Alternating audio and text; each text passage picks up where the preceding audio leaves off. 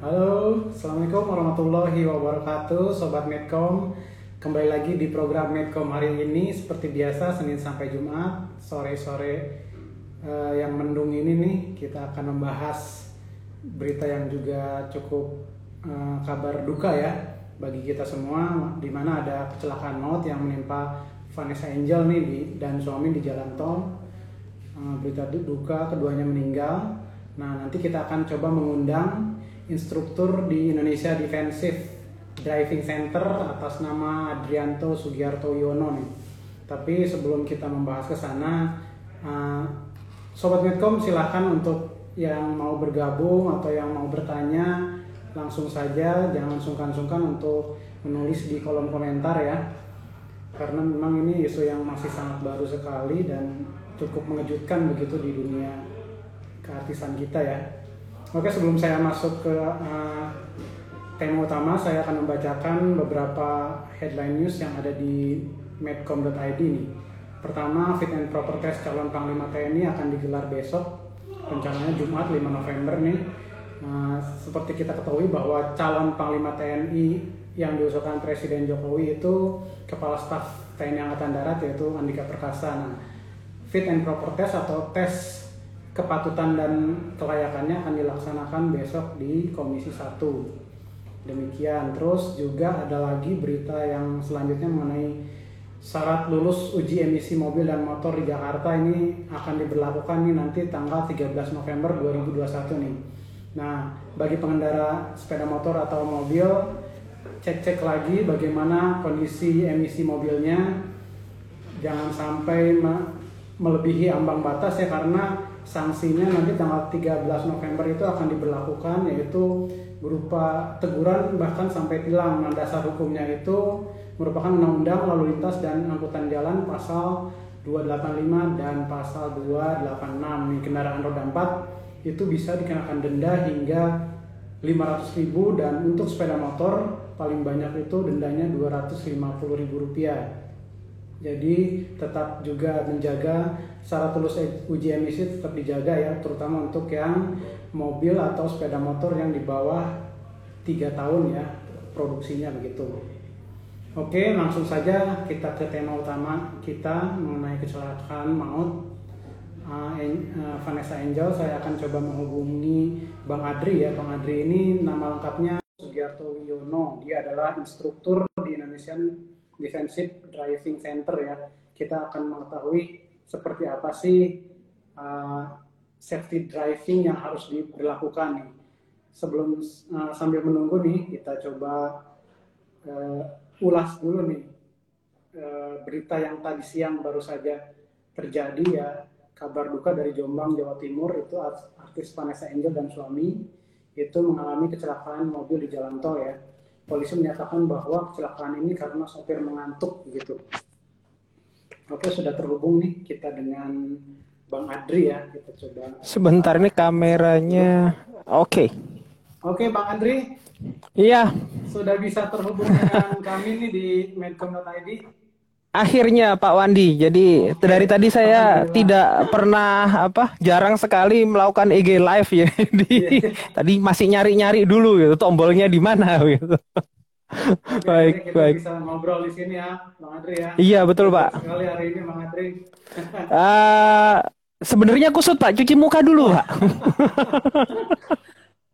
Oke, Pak Adri. Cuci muka. Lagi iya, Pak. banget, lagi hangat banget tentang kecelakaan yang menimpa Vanessa Angel dan suami ya kita turut berduka cita dan ini juga betul pak mengejutkan begitu Bang Adri. Nah untuk itu mungkin juga akan lebih uh, hangat lagi kalau kita juga membahas uh, safety driving ya. Nah men, uh, sebelum menuju ke sana nih Bang Adri mungkin bisa diulas sedikit uh, bagaimana kalau melihat dari foto-foto ataupun apa pun itu yang kerusakan mobil lah apa nah itu ya seperti apa itu sampai terjadi seperti itu gitu Bang Adri? Uh, baik atau mungkin dari Pak Wandi. Bang Adri aja nih. Baik Pak Wandi, terima kasih. Terus terang uh, dalam selalunya dalam konteks kecelakaan dan lain sebagainya tidak bisa serta merta kita me, apa, memberikan suatu analisis langsung sebelum uh, me, apa ya sebelum kita menggali data, mengumpulkan semua data, kemudian kita kemudian oh ini loh ternyata penyebabnya. Uh, karena kecenderungannya ketika kita kadang-kadang yang terjadi adalah ketika kita menjadi investigator itu yang hmm. di yang terjadi itu rasanya bahwa kita mau nyala, nyari nyala, nyalain orang padahal seharusnya yeah. tidak gitu kan. Nah, nah, kalau dilihat sebenarnya uh, saya juga kaget ini ke, ke, yeah. baru saja saya sedang seminar tiba-tiba dapat berita ini dan kemudian ya tentunya kita turut berduka cita. Nah, mungkin yang saya perlu garis bawahi begini, Pak Wandi.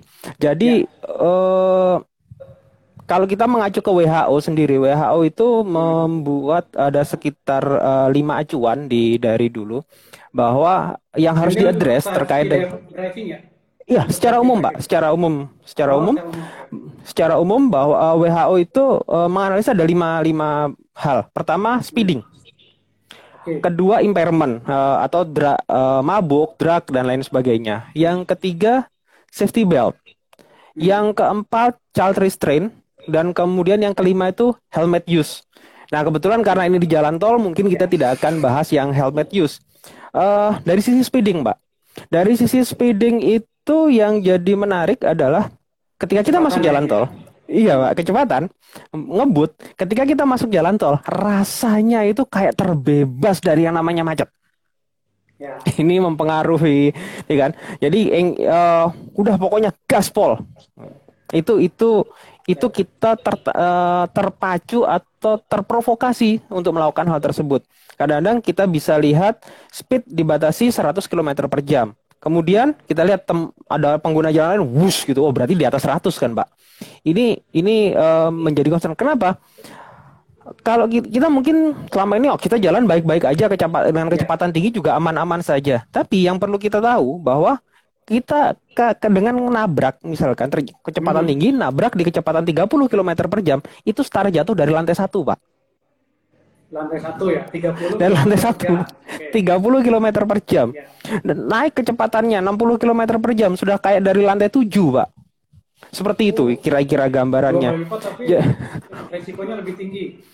Iya pak, uh, kalau jadi misalkan seperti begini, kami kalau di training itu suka memberikan contoh pengereman. Pengereman ketika kendaraan itu direm di kecepatan 20 km per jam, kemudian diukur jarak berhentinya, kemudian dibandingkan dengan kecepatannya naikkan dua kali, misalkan 40 km per jam. Kita mikir, ah paling juga berhentinya kalau tadi yang pertama kita ukur dapat 4 meter, alah paling kalau naik kecepatan jadi 40 km per jam, jadinya 8 meter. Ternyata enggak, Pak. Naiknya bisa 4-5 kali. Jarak berhentinya kendaraan. Nah, ini mungkin yang uh, kita tidak tidak semua paham ya atau hmm. kita mungkin tidak aware terkait dengan hal ini. Itu ya, itu terkait dengan speeding. Uh, impairment atau drug atau ngantuk dan lain sebagainya itu bagian dari impairment. Ini kondisi ini, pribadi ya, kondisi pribadi. Kondisi pribadi, Pak, betul sekali. Nah, uh, impairment atau pengaruh ini kan apa ya? Kita ketika ngantuk dan lain sebagainya, kita suka ya nama gini, contoh Pak. Ya. Kalau dibuat perumpamaan ke di kecepatan kira-kira 100 km per jam nih kita di tol, ya. Kemudian kita ngantuk, da, uh, kita microslip atau uh, ngantuk sesaat kurang lebih sekitar 4 detik lah, 4 detik. Itu setara kendaraan kita melaju di kecepatan 100 kilo eh uh, sejauh 100 meter tanpa ada yang nyetir, Pak.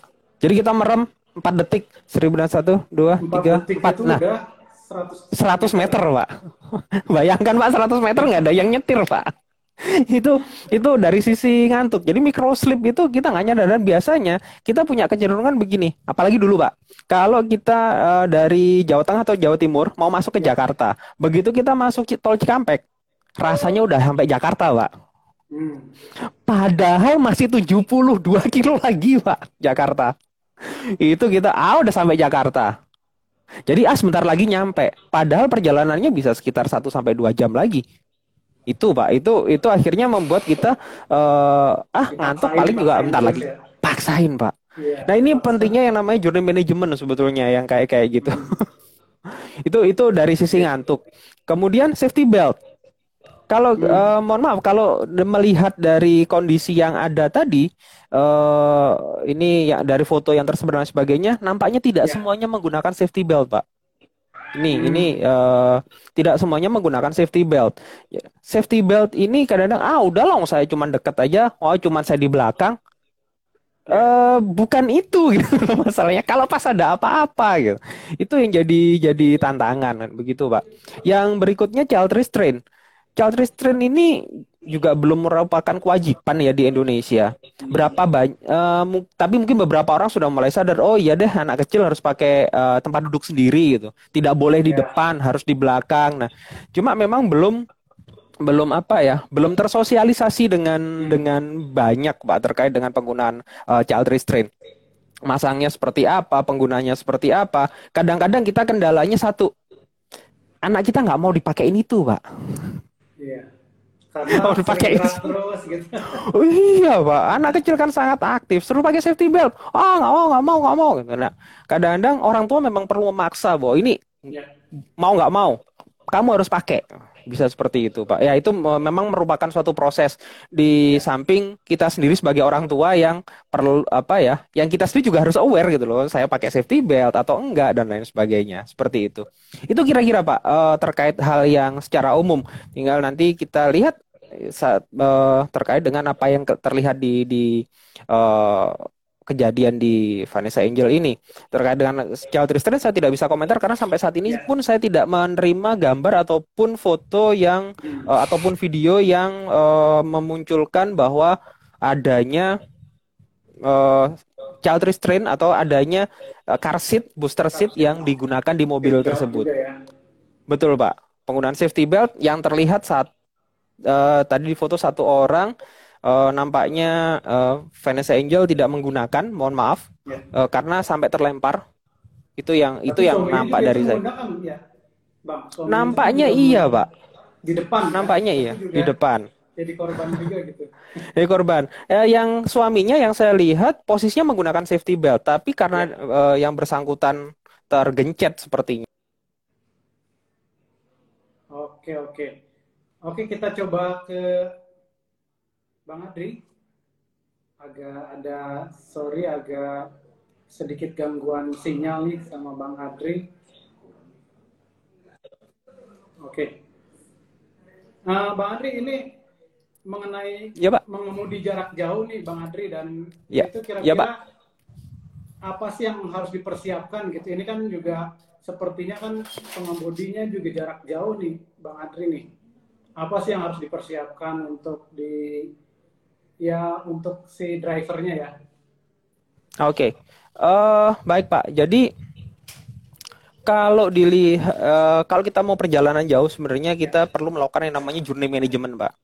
Journey management ini mungkin terlihat rumit bahwa kita hmm. harus uh, mempersiapkan kendaraan betul kita mempersiapkan kendaraan tapi yang sering kali terjadi kita lebih banyak menyiapkan bekal apa yang mau kita bawa pak?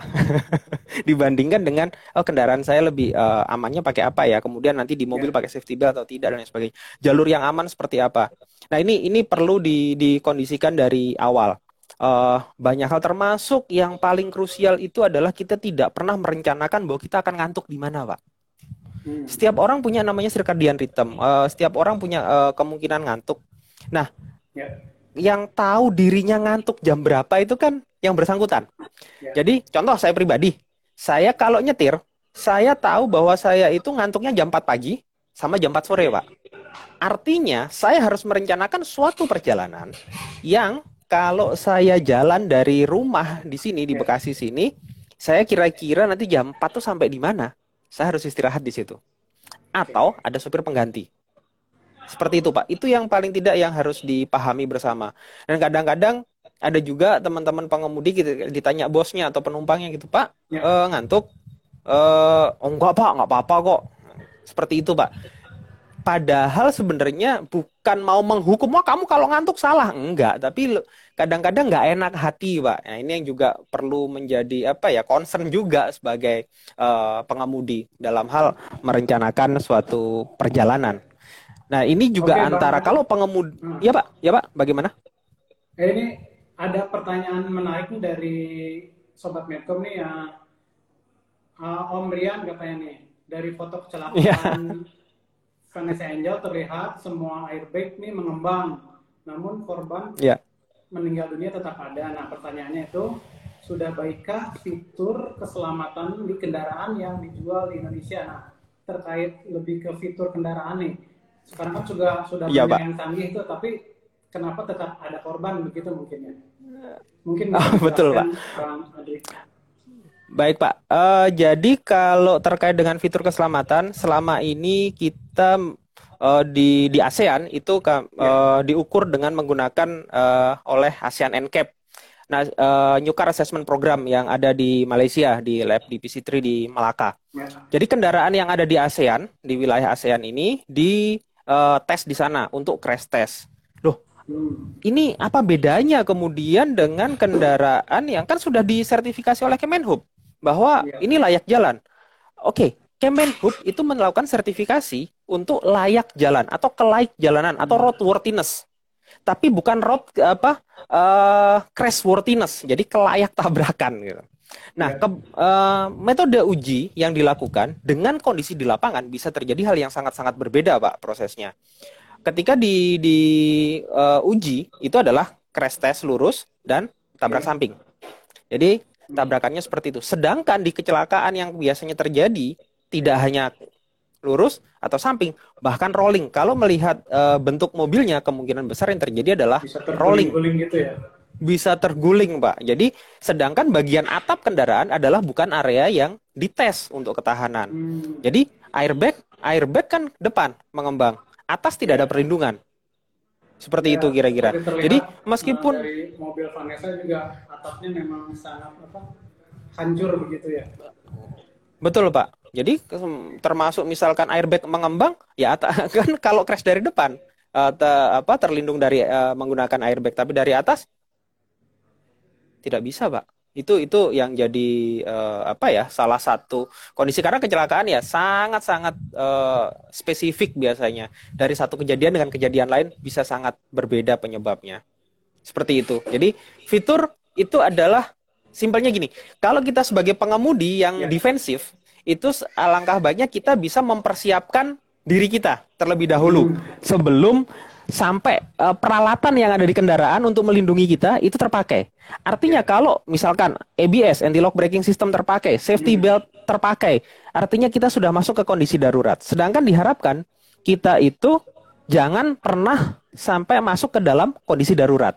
Ya. Seperti itu, Pak. Seperti merencanakan perjalanan, tahu kapan ngantuk dan lain sebagainya. Kira-kira seperti itu. Nah kalau toh kita memang pada ada pada kondisi darurat tadi, uh, Bang Adriana itu kira-kira apa yang harus dilakukan misalnya ketika ban pecah lah, ketika kecepatan tinggi atau seperti mungkin ada juga uh, hal-hal lain yang Oke. membuat kita dalam kondisi darurat akan, nah itu harus seperti apa begitu?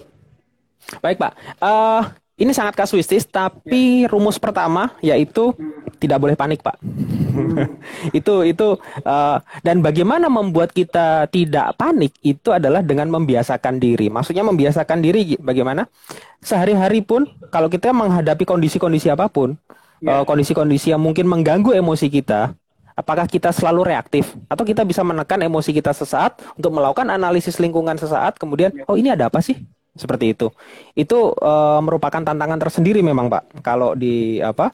di jalan. Tapi kalau ini sudah terlatih bahwa saya eh, untuk tidak panik ketika di jalan, harapannya kita lebih lebih fresh, lebih artinya kita lebih mampu melakukan analisis lingkungan sehingga kita bisa mengambil eh, apa? Mengambil langkah atau tindakan yang tepat.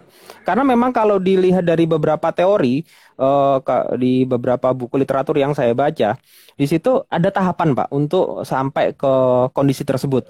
Ada orang yang kita itu pertama kali adalah mengenal eh, apa ya? yang memerlukan proses yang panjang, mengumpulkan wak- eh, pengetahuan sebanyak-banyaknya itu terkumpul. Setelah nanti terkumpul, kemudian yang paling cepat adalah tadi bereaksi ketika ada apa-apa, saya harus seperti apa. Nah, ini biasanya eh, dilatih. Dilatihnya kalaupun kita tidak mengalami kondisi emergensi beneran, kita bisa latih di theater of mind kita. Artinya, oh, kalau Ya. saya emergensi, teteropeng. Jadi kalau misalkan kita, oh kondisi emergensinya seperti apa? Oh kalau kalau terjadi sesuatu, misalkan di depan ini ada kendaraan ngerem mendadak, saya harus seperti apa? Sekali waktu itu mungkin bisa dilatih sehingga tertanam ke alam bawah sadar. Ketika hal tersebut terjadi, kita akan lebih mudah uh, bermanuver. Kira-kira demikian. Oke, nah ini terkait jam, jam terbang tadi nih, ini kan juga ada kaitannya ya. dengan jam terbang di pesawat pun ada jam terbang. Nah ini kalau di Betul. mobil seperti itu, apakah ada jam terbang tertentu untuk akhirnya bisa kita masuk ke jalan tol seperti itu? Apakah harus uh, kita harus membiasakan diri dulu di jalan-jalan biasa sebelum akhirnya kita masuk ke jalan tol begitu? Uh, iya pak. Baik. Jadi kita ini masalahnya tidak punya logbook pak, beda dengan pilot. Hmm, Jadi kalau kita punya logbook, ya? nggak ada alat ukur, betul sekali. Tidak ada alat ukur sehingga kita tidak tahu sebenarnya uh, saya ini uh, pengalaman saya berkendara itu sudah berapa jam. Akhirnya hanya diukur dengan pernah punya SIM kapan. Paling itu, Pak. Experience-nya dasarnya itu. Pertama kali Anda kenal kendaraan kapan? Oh, tahun sekian, tahun 2000. Berarti kalau sekarang sudah 2000 ke 2021 sudah 21 tahun. Misalkan seperti itu. Iya. Hanya sebatas itu. Tapi selama 21 tahun apakah beneran nyetir? Berapa kali Anda nyetir? Nah, seperti itu. Tadi memang oh, kenapa? Mobil atau kendaraan darat itu butuh seharusnya diperlukan pak sebagai acuan sebetulnya. Hanya saja memang ya itu tadi kita tidak terbiasa untuk merecord hal tersebut. Jika hal tersebut terrecord saya yakin sangat sangat baik. Di luar negeri uh, sudah diterapkan? Uh, sampai saat ini bahkan di Indonesia sebenarnya diterapkan tapi untuk armada. Biasanya armada oh. truk armada bis mereka Tidak punya logbook. ya? Betul, Pak. Tidak untuk pribadi. Jadi ketika mereka nanti terjadi hal-hal yang tidak di apa? Tidak diinginkan dicek logbooknya seperti apa. Mereka cukup tidur atau tidak. Dan itu dipaksa untuk ngisi. Tujuannya ya tadi, uh, kalau sampai ada apa-apa, track recordnya jelas. Oh, ini memang kurang tidur. Oh, ini nah, seperti itu. Nah, kalau ini kalau uh, balik sedikit ke kasus yang di jalan tol, uh, jalan tol ini kan lurus. Hmm. Terus bahkan Trans Jawa ini sangat-sangat apa ya Banyak membuat orang itu monoton. Ya. Iya, lurus terus gitu. Akhirnya orang uh, cenderung monoton, cenderung lebih mudah ngantuk dan di satu sisi adalah memacu kecepatan. Akhirnya kalau kita melihat dari uh, apa yang diadres oleh WHO itu nyaris beberapa hal uh, mungkin empat empatnya jadi terpenuhi semua, pak. Speedingnya kena, uh, ngantuknya kena, safety belt yang nggak dipakainya nggak Ya.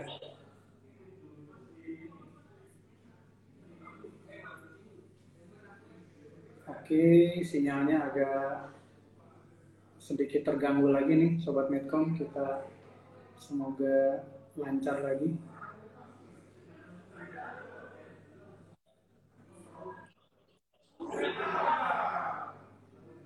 On. Cek, cek. cek. Agak ini sinyalnya, sorry Bang Andri nih ya. Cek. Sinyalnya agak sedikit terganggu di sini juga. Halo? Oke, suara sih terdengar tapi Halo. Uh, gambarnya agak sedikit nge gitu, Bang Adri.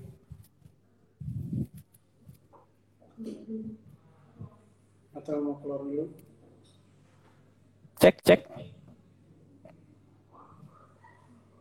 Mungkin bisa keluar dulu baru nanti masuk lagi begitu, Bang Andri nanti saya apa kita join lagi.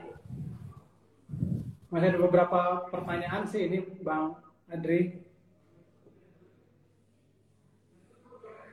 Ya uh, sedikit gangguan mohon maaf sobat Medcom tapi nanti coba kita hubungin lagi bang Adrianto Sugiarto Yono nih untuk memang beberapa hal yang memang akan coba kita bahas mengenai safety belt tadi akan harus seperti apa begitu dan dan Bang Adri juga sudah menjelaskan bagaimana pentingnya tadi jam terbang ya jam terbang ini juga penting bagaimana kita dalam situasi darurat kita harus tetap tenang begitu uh, agar tidak agar tidak terjadi kecelakaan yang lebih parah begitu ya. Oke. Oke. Oke. Kembali ya, lagi. Ya Pak. Nah ini kan mobil-mobil sekarang itu kan semakin canggih ada yang manual Betul. juga, ada yang otomatis, bahkan ada yang mobil listrik begitu ya. Nah, ya. Ini kira-kira semakin canggih mobil, semakin canggih juga uh, teknologinya, apakah juga keamanannya itu juga otomatis semakin bagus begitu? Saya suka pertanyaan ini, Pak. saya suka pertanyaan ini. Kenapa? Uh, begini, uh, saya langsung compare dengan data COVID, Pak. Okay.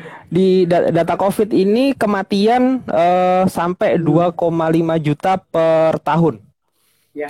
Uh, kecelakaan lalu lintas hanya 1,5 1,3 juta orang per tahun, lebih kecil dibandingkan COVID. Tapi yang menarik adalah COVID punya kecenderungan atau tren kematian itu menurun. Dengan seiring ditemukannya vaksin, teknologinya makin maju dan lain sebagainya. Kecelakaan lalu lintas stabil pak. 1,3 bertahun-tahun. Sampai saat ini. Lu kenapa? Padahal teknologi kendaraan ya? betul pak. Teknologinya udah makin canggih udah makin itu kenapa? Ternyata uh, ada satu teori saya lupa namanya bahwa ada kecenderungan ketika orang merasa bahwa mobilnya semakin aman itu makin ngawur.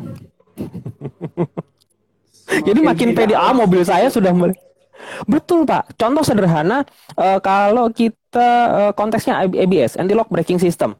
Di anti-lock braking system ini uh, yang saya temui adalah saya coba survei uh, ketika melakukan training dan lain sebagainya. Saya tanya ke beberapa audiens, Pak, Bapak, kalau menurut Bapak menggunakan ABS, apa apa kelebihannya? Apa Pak jawabannya?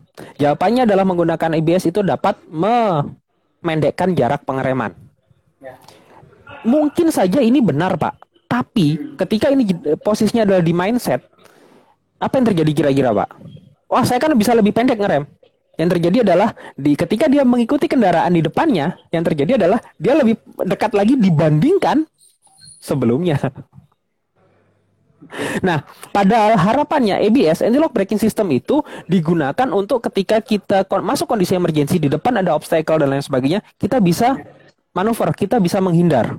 Kita bisa ke uh, segera keluar da, apa? keluar dari kondisi bahaya. Ngerem karena kalau orang panik ngerem itu kita pasti injak full. Padahal dengan diinjak full, risikonya apa, Pak? Risikonya begitu kita injak full, setir tidak akan bisa dikendalikan lagi.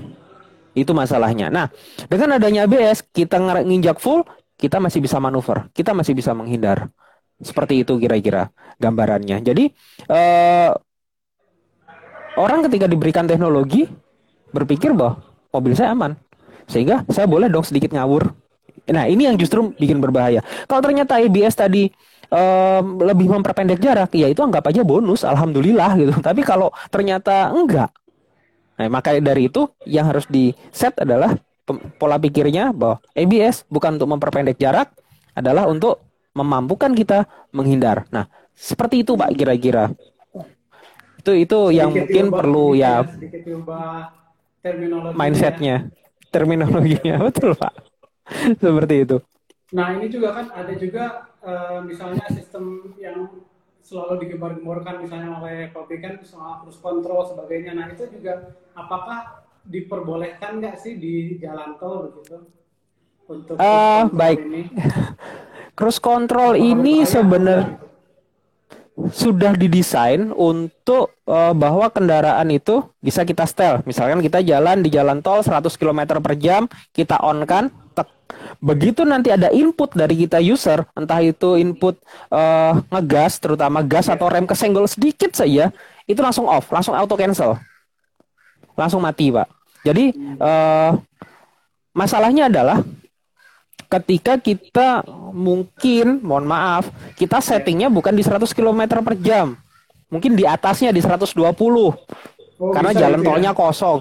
Bisa hmm. pak di set 120 misalkan jalan 120 ah tinggal setir aja nah kembali lagi pak sebenarnya bermasalah bukan teknologinya tapi adalah perilaku kita sebagai pengemudi memperlakukan teknologi ini. Dan ini juga menjadi sebuah tantangan. Maksud saya tantangannya adalah ke, uh, untuk pabrikan adalah memberikan edukasi pak. Pem, uh, pabrikan memberikan edukasi tidak terkait dengan fitur-fitur ini? Atau hanya cerita kepada konsumen?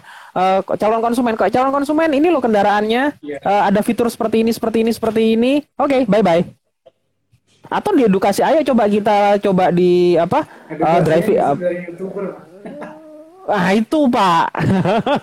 Akhirnya kan dari pihak lain. Sedangkan yang lebih mengenal fitur tersebut adalah si pembuatnya tentu. Hmm. Pabrikan. Tentunya sangat diharapkan pabrikan ketika menjual kendaraan itu tidak hanya menyampaikan ada fitur tersebut, tapi juga mendemokan bagaimana penggunaannya supaya tidak terjadi kesalahan atau misuse dari peralatan tersebut yang malah mengarah kepada kecelakaan yang sebenarnya kita nggak harapkan. Yang fiturnya tadinya adalah untuk menyelamatkan malah justru membahayakan ya. seperti itu. Jadi memang ibarat pisau, Pak, pisau bermata dua ya. Pisau mau kita gunakan buat motong ayam, motong ya. uh, masakan atau buat yang lain. seperti itu kira-kira gambarannya. Nah, Bang Andri nih, tadi kan ya, Pak. balik lagi ke soal perilaku atau safety driving dari masing-masing pengemudi ya. Nah, ini kira-kira ya, Pak. tips sederhana dari Bang Andri deh untuk bagaimana agar supaya uh, si pengendara ini juga tetap awas, tetap waspada, tetap berkendara dengan aman dan nyaman di jalan maupun di jalan biasa atau jalan tol begitu, Bang Andre. Oke, okay. baik Pak. Jadi uh, ada yang paling harus, yang pertama kali yang harus kita lakukan adalah kita mengenali diri kita sendiri, Pak. Artinya diri kita, saya ini punya kelebihan apa, saya punya kekurangan apa saya kalau mengemudi, mengemudi biasanya mudah tergoda untuk apa? Tergoda untuk ngebut, mudah diprovokasi atau tidak? Kalau saya terprovokasi, selama ini saya mudah terprovokasi dengan cara seperti ini. Kemudian langkah yang saya bisa gunakan untuk saya menurunkan ini seperti apa? Itu Pak, itu yang perlu menja- eh, tips yang paling mendasar sebetulnya dibandingkan teknik mengemudinya dan lain sebagainya. Teknik itu adalah di ya itu karena kasar kan Pak. Artinya uh, ngegas ngerem bisa lah gitu. Nggak ngasih sen bisa lah tapi ketika mengenali diri ini yang uh, kelebihan dan kelemahan kita seperti apa itu yang perlu uh, perlu waktu perlu proses dan merupakan hal yang paling mendasar. Seperti itu kira-kira uh, Pak Wandi secara umum. Oke oke. Nah ini kan juga apa sekarang ini sudah juga marak mobil listrik juga nih Bang Andri. Nah, apakah iya, Pak. perilaku untuk mengendarai mobil apa pun nanti teknologinya akan seperti apa? Nah, apakah iya. juga uh, rumusnya sama nih untuk safety riding untuk mobil-mobil yang semakin oh, untuk mobil. Sampai sejauh ini uh, yang saya pahami uh, untuk mau kendaraan apa pun Ya. Kembali kepada diri kita sendiri. Karena uh, dari berbagai macam penelitian, Pak, faktor manusia itu pasti di atas 50%. Ada penelitian yang menyebutkan 80%, ada yang menyebutkan 75%, ada yang menyebutkan 60% dan lain sebagainya. Nah, ini artinya yang harus kita uh, perbaiki atau yang kita harus lihat adalah dari sisi manusianya, human factornya. Uh, manusianya seperti apa sih? Hmm.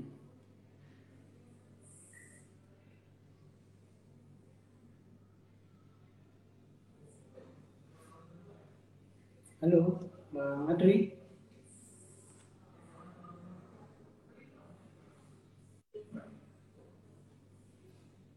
Ada sedikit gangguan lagi sepertinya. Oke, cek. Ya. Oh, mohon maaf terputus oke, lagi oke. nampaknya barusan. Iya. Ya, Udah mulai lumayan lancar, Bang. Cek. Maaf. Ya. Halo? Ya.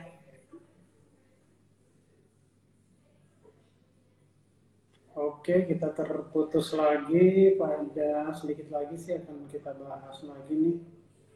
Coba kita hubungin lagi ke Bang Adri.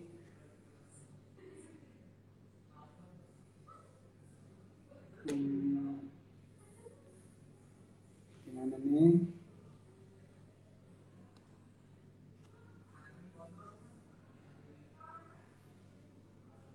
Baiklah coba kita hubungin lagi ya Bang Adri ya. Sedikit lagi nih ada satu dua hal. Oke, semoga bisa. Ya Sobat Medcom yang mau bertanya silahkan nih mumpung ada Bang Adri. Ah, oke okay, Pak. Ya. Sip. Akhirnya. Okay. Uh, tadi sampai mana? Oh, kendaraan. Kendaraan yeah. listrik dan lain sebagainya. Baik, kalau uh, kendaraan mau kendaraan apa pun balik ke kitanya, Pak, karena memang berba dari berbagai macam penelitian yang muncul adalah faktor manusianya. Artinya uh, faktor manusia yang harus di, di lebih banyak di address uh, terkait dengan ke keselamatan. Nah, ketika kita tahu saya kalau dapat kendaraan baru, apa sih yang biasanya saya lakukan? Apa yang harus saya cari? Percaya atau tidak, Pak? Seharusnya yang kita cari adalah buku manual. Saya percaya atau tidak bahwa ternyata banyak orang tidak pernah menanyakan di mana adanya buku manual tersebut. Okay. ketika ditanya, Bapak Ibu, ketika training itu saya tanya, Bapak Ibu, uh, Bapak Ibu ada yang tahu lampu ini artinya apa? Indikator yang di dashboard gitu. Ini ini yeah, ini yeah. ini jawab. Bapak Ibu taunya dari mana? Uh, kira-kira aja pak kira-kira. Kalau mau tahu dari mana? Dari buku manual. Oke kalau dari buku manual. Bapak ibu pernahkah bapak ibu membaca buku manual bapak ibu? Yakin pak mayoritas buku manual itu masih mulus atau kadang lupa naruhnya di mana? Itu yang terjadi. Padahal di situ terdapat fitur-fitur yang membantu kita untuk bagaimana mengendalikan kendaraan, fitur keselamatannya seperti apa, apa yang bisa kita lakukan dan lain sebagainya. Seperti itu kira-kira, Pak Wandi. Oke, ini pertanyaan terakhir juga dan saya akan membacakan juga dari saya rangkum dari beberapa uh, komen atau pertanyaan, pertanyaan. sobat Netcom nih. Nah, ini kan tadi kita bertanya mengenai pribadi si pengemudi terus juga ke pabrikan. Nah, sekarang bagaimana nih peran pemerintah nih dalam meningkatkan keselamatan berkendara nih, Bang Andri? Katanya apakah yeah. setiap terjadi kecelakaan apakah memang ada istilahnya eh, apa ya eh, maksudnya setelah kecelakaan itu apa gitu yang akan dilakukan setelahnya gitu Oke. Okay. dijelaskan. Baik Pak. Jadi kalau kita mengacu kepada Decade of Action for Road Safety, Uh, di situ ada lima pilar. Nah, lim, uh, pilar yang pertama itu road safety management system. Jadi di sebuah perusahaan, institusi dan lain sebagainya itu bagaimana menerapkan keselamatan uh, manajemen keselamatan di jalan untuk para karyawannya. Itu yang pertama. Ya, apakah kemudian kalau saya perorangan um, harus melakukan? Loh, bisa-bisa aja kan kita melakukan itu. Maksudnya melakukan misalkan uh, tadi melakukan journey management. Saya ketika saya jalan saya harus melakukan apa aja sih checklistnya gitu kan. Periksa kendaraan oke yang diperiksa apa saja? Kita punya checklistnya itu. Yang kedua adalah tentang uh, infrastruktur. Infrastruktur jalan sudah uh, sudah jelas bukan di tangan kita bapak. Ibu tapi uh, ya, ya itu sangat sangat di luar kita. Yang berikutnya yang ketiga itu adalah safer vehicle. Kendaraan yang berkeselamatan setidak-tidaknya kita bukan pemroduksi kendaraan tapi kita tahu fitur kendaraan kita tuh uh, fitur keselamatan yang ada di kendaraan kita seperti apa, mengontrol kendaraan kita seperti apa, ban kita yang seperti ini traksinya seperti apa, itu perlu kita pahami. Oh, ada ABS, ada ABD, ada ESC. Untuk apa sih ini segala fitur? Bagaimana cara menggunakannya dan lain sebagainya. Nah, yang berikutnya adalah road safety, uh, eh, road safety behavior, uh, road user behavior. Jadi perilaku pengguna jalan. Nah, kalau kita ini uh, ini yang bisa diarahkan ke kita uh, lebih lebih dekat lagi tentang perilaku kita perilaku kita kalau di jalan ketemu pengguna jalan lain itu seperti apa? Nah, yang terakhir adalah post crash trauma, penanganan pasca kecelakaan. Kalau ketika ter setelah terjadi crash, eh, apa yang bisa kita lakukan sebenarnya? Penanganannya dan sebagai, sebagai contoh tadi yang sempat saya singgung, misalkan eh, adakah kan dengan bahu jalan ketika di jalan tol. Tapi problemnya kadang-kadang bahu jalan dipakai oleh pengguna jalan lain sehingga penanganan menjadi terhambat. Itu yang jadi jadi sebuah tantangan Pak. E, ambulans mau pakai bahu jalan untuk ini nggak bisa. Nah, karena apa? 30 menit pertama pasca terjadinya kecelakaan itu adalah golden moment yang akan menentukan yang bersangkutan hidup atau mati.